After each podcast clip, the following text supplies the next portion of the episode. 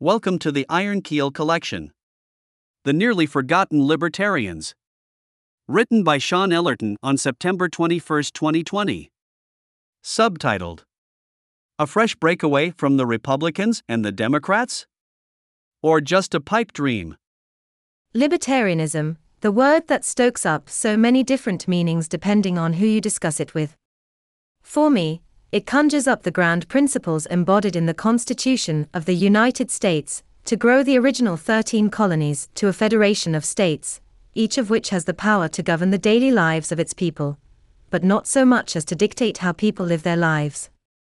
Libertarianism, to me, is what makes the Bill of Rights one of the most edifying and liberating pieces of workmanship beset by any pen in the history of modern man. Libertarianism, to me, represents the most practical way to keep governments as small as possible and, more importantly, to prevent overreach of governmental powers to manipulate the economy, curtail individual freedoms, and meddle extensively with international affairs. In short, libertarianism sums up nicely in one phrase Mind your own effing business. For some, libertarianism is a dead duck being antiquated and not fit for purpose in today's multicultural and globalized society. The laissez faire approach to a free market society, along with minimal government intervention, yanks any form of safety net for those who are deemed to be disadvantaged. The reliance on private investment to run the nation's public transportation, medical services, road networks, schools, and other services such as the post office is a threat to equality, accessibility, and a foundation of a common standard.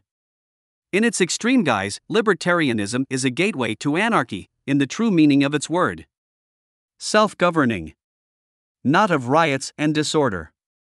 And for others, they define libertarianism as portrayed through social media circles, or what they view as reality, on the tube, the TV, to quote the 1976 movie Network, a movie oddly in sync with what is happening with today's news. Fat white Midwest Americans with beards sporting guns around their waists. Anti-vaxxers that attempt to pollute science with their unorthodox views of the dangers of vaccines. Selfish people in crowded areas refusing to put their masks on. Worst of all, are those who equate libertarianism with white supremacy, which is so utterly ridiculous, it defies belief. Sadly, our social media tech giants tend not to be keen in upholding the virtues of libertarianism, but rather, to oppose them for the sake of the prevention of dissemination of knowledge which they deem to be unsafe for public consumption. Each of the above three viewpoints have their own set of truths and untruths. Why libertarianism? There are three reasons as to why I have written an article about libertarianism, or more specifically, why I have a problem with today's Republicans and Democrats. Core values. First, I believe libertarianism is something that has been largely forgotten about in the mindset of so many of today's American minds. I do not know what is taught today at elementary schools across the United States, but when I was in fourth grade, ages 9 to 11, at a state school during the early 1980s in the state of Colorado, American history was considered a very important subject. We were taught that history is there to remind us where our values and freedom came from. The unsavory elements of history were also taught to show us what mistakes were made and how we could avoid them in the future. I have vivid memories of freshly minted, blue inked mimeographed worksheets, which many, being kids, during those days remembered the smell of, with loads of essay type questions relating to the history of the United States. American history, contrary to what many Europeans would have you believe, is rich and interesting despite its relatively short history. Bear in mind that this was the early 80s, the last phase of the Cold War between the unfree communist nations and the much freer Western democracies. The Cold War, as bad as it was for those living in communist nations, or more effectively, being open prisons, had a magnificent silver lining in that those living in the West enjoyed liberty and freedom and truly valued it. In short, we were proud to be Americans. We were patriotic and celebrated the American flag. However, the Cold War had died out, as well as the threat of a communist takeover, leaving a diaspora of Middle East theocracies, an obviously overfed dictator from the Democratic People's Republic of Korea, and the odd terrorist activity, the most famous being the removal of two very tall buildings, followed by a series of gruesome live streamed beheadings by extremist movements, being the only existential threats left. The younger generations being taught today have no living memory of any part of the Cold War. Likewise, I have no living memory of the threats posed by Axis powers during World War II. Roll on to the 2000s, and we started to look inward, amplifying our own domestic problems, whether it be social, financial, or environmental. Basically, things have been, perhaps, a little too good, so we must make small issues into big issues. Check out the Blue Dot experiment, which makes out that humans can never be happy and always need something to complain about. Patriotism was high on the agenda during the time I was in school. Each morning, the whole class had to stand up and pledge allegiance to the flag, and to this day, the words are indelibly etched in my head. Patriotism is a vital component of being successful as a nation. Without it, there is a void in the social structure. However, many would disagree with this notion, particularly those who sit in the extreme left and right side of politics, libertarian or authoritarian. For example, mention the word patriotism in the UK, and I guarantee that much of the population will automatically conjure up images of white supremacy and Tommy Robinson. I get quite disturbed when activists on home soil, most of which have probably never traveled away from home, trounce up and down the streets burning the flag and chanting Death to America, an activity more likely to see on the news in countries like North Korea or Iran. Whether today's America will become so heavily polarized up to the point that a civil war may erupt is guesswork, but it is a possible outcome and not a far flung fantasy. It is a scary prospect, and, like most revolutions in world history, the resulting leadership is usually autocratic. The power of voting was instilled at a very early age in American schools. School field trips were generally great days out, the best ones I can remember from my school days in Colorado Springs being visits to the Pueblo Steelworks, the Denver Mint, Sinton's Dairy Farm, and the Mining Museum. But we also had a field trip to, what many would consider as a very boring day out, to a county municipal building in downtown Colorado Springs, where people come to vote. We clambered on one of those yellow school buses, and had a great day out being enchanted, a surprising feat considering the subject matter, on the merits and privilege of being able to vote, and the rightful duty to do so. Moreover, we were instilled with a sense of power and pride that, one day, we would be old enough to vote. We even had a mock voting session, where we were armed with a pencil and a ballot and led to a booth to vote. I voted for John Anderson, an independent, instead of either Carter or Reagan. His policies, unlike Reagan's or Carter's, seemed to make sense to me, which is somewhat extraordinary, considering I was around 10 years of age. I also remember how ethnically diverse our class was as well, and how equally everyone was treated regardless of race, color, or creed. Religion was not discussed, and certainly not gender, although we had to undergo a little sex education during fifth grade if I remembered correctly, but purely in a biological birds and the bees way. But what I remember most of all is that there is the freedom to pursue what you want to be and that no one can prevent you from doing so. This does not mean that everyone gets the same head start. Far from it. Even as kids, we understood that to be an impractical notion, at least, I did. All kids know that there are some who have more and some who have less. Not liking either the Republicans or the Democrats. The second reason I am writing about libertarianism is based on my dislike in choosing between today's Republicans and Democrats, notwithstanding, quite possibly, the worst pair of candidates in U.S. history for the presidency.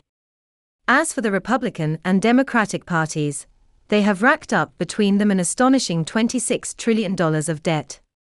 Regardless of what party was in power at the time, the debt has been rising continuously from 2005 and sharply increased since 2009 up to the present. To add insult to injury, both parties and their supporters make every effort to blame each other for the rising debt by selecting specific cases depending on who, at the time, was in power. Both Republicans and Democrats have been guilty in bloating up the size of government to extravagant proportions. Both parties have been implicit in extending the powers of the executive branch, especially during times of crisis when extraordinary emergency powers, meant to be temporary, are put into place. Both parties have extensively meddled with international affairs, playing the world's global policeman, a mindset started with the Truman Doctrine of 1947. In the case of extraordinary powers, the horrific but oddly convenient events of 9 11 and COVID have made public acceptance of enacting these powers more palatable, especially in those countries which do not have the protection of a Bill of Rights, a document which should be the envy to all in the world who crave individual liberty within the boundaries of common law. For example, since COVID, Australia, France, Belgium, Spain, and the United Kingdom have managed to pass some of the most unlibertarian of measures to control their people, and I opine that it has been met with little or no success to control the crisis. Alarmingly, there are many who agree with some of these draconian measures, such as what is currently taking place in Dan Andrews' Victoria, an extraordinary example of what I can only relate to as left wing fascism. Such an example is the telltale sign of the Stockholm Syndrome, the scenario where a hostage develops positive feelings with their captors. Today's Democrats and Republicans are against what libertarianism represents small government, little interference in foreign and domestic affairs, neutrality, the freedom to do what you like as long as it does not harm anybody else, and the freedom to think and express openly without fear of repercussions.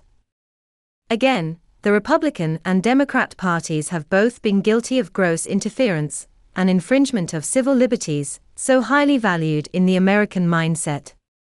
In my childhood during the 80s, Republican led states generally condemned free speech related to non Christian or atheist beliefs, gay marriage, deregulation of marijuana, and of course, communism. Those that suffered through AIDS must have had it tough during these years. I remember when Monty Python's Life of Brian was released in cinemas, and the many attempts, by religious lobbies and primarily, conservative leaning political parties to ban it. Now the tables are turned in a different way today. Democrat leaning states, organizations, and individuals are leading the way into cancel culture, implicitly forcing compliance on their citizens to accept the ideologies of unwholesome movements against reason and logic, and the silencing of those who voice counterarguments against so called accepted narratives of the day, whether it be social, political, or medical related. Allow me to add a caveat that, by no means, not all Democrats have this mindset. And the same goes for the Republicans. For example, Trump recently tried to block WeChat services in the United States, a violation of the First Amendment, which the courts thankfully defended, resulting in the continuation of allowing WeChat to be unblocked. It's a funny thought that, once upon a time, government was small and far more approachable in the United States in its earlier years.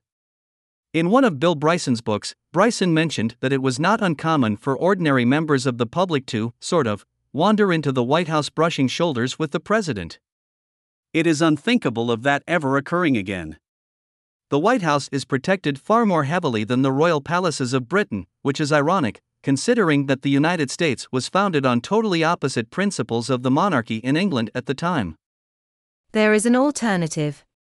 The final reason I write about libertarianism is because there is a third choice for those who are disenfranchised with the concept of voting for today's Republican and Democrat parties. Very few people living in the United States have heard of the third party candidate, Jo Jorgensen, who is running for the Libertarian Party. Even fewer outside the United States have any idea that a third party exists at all.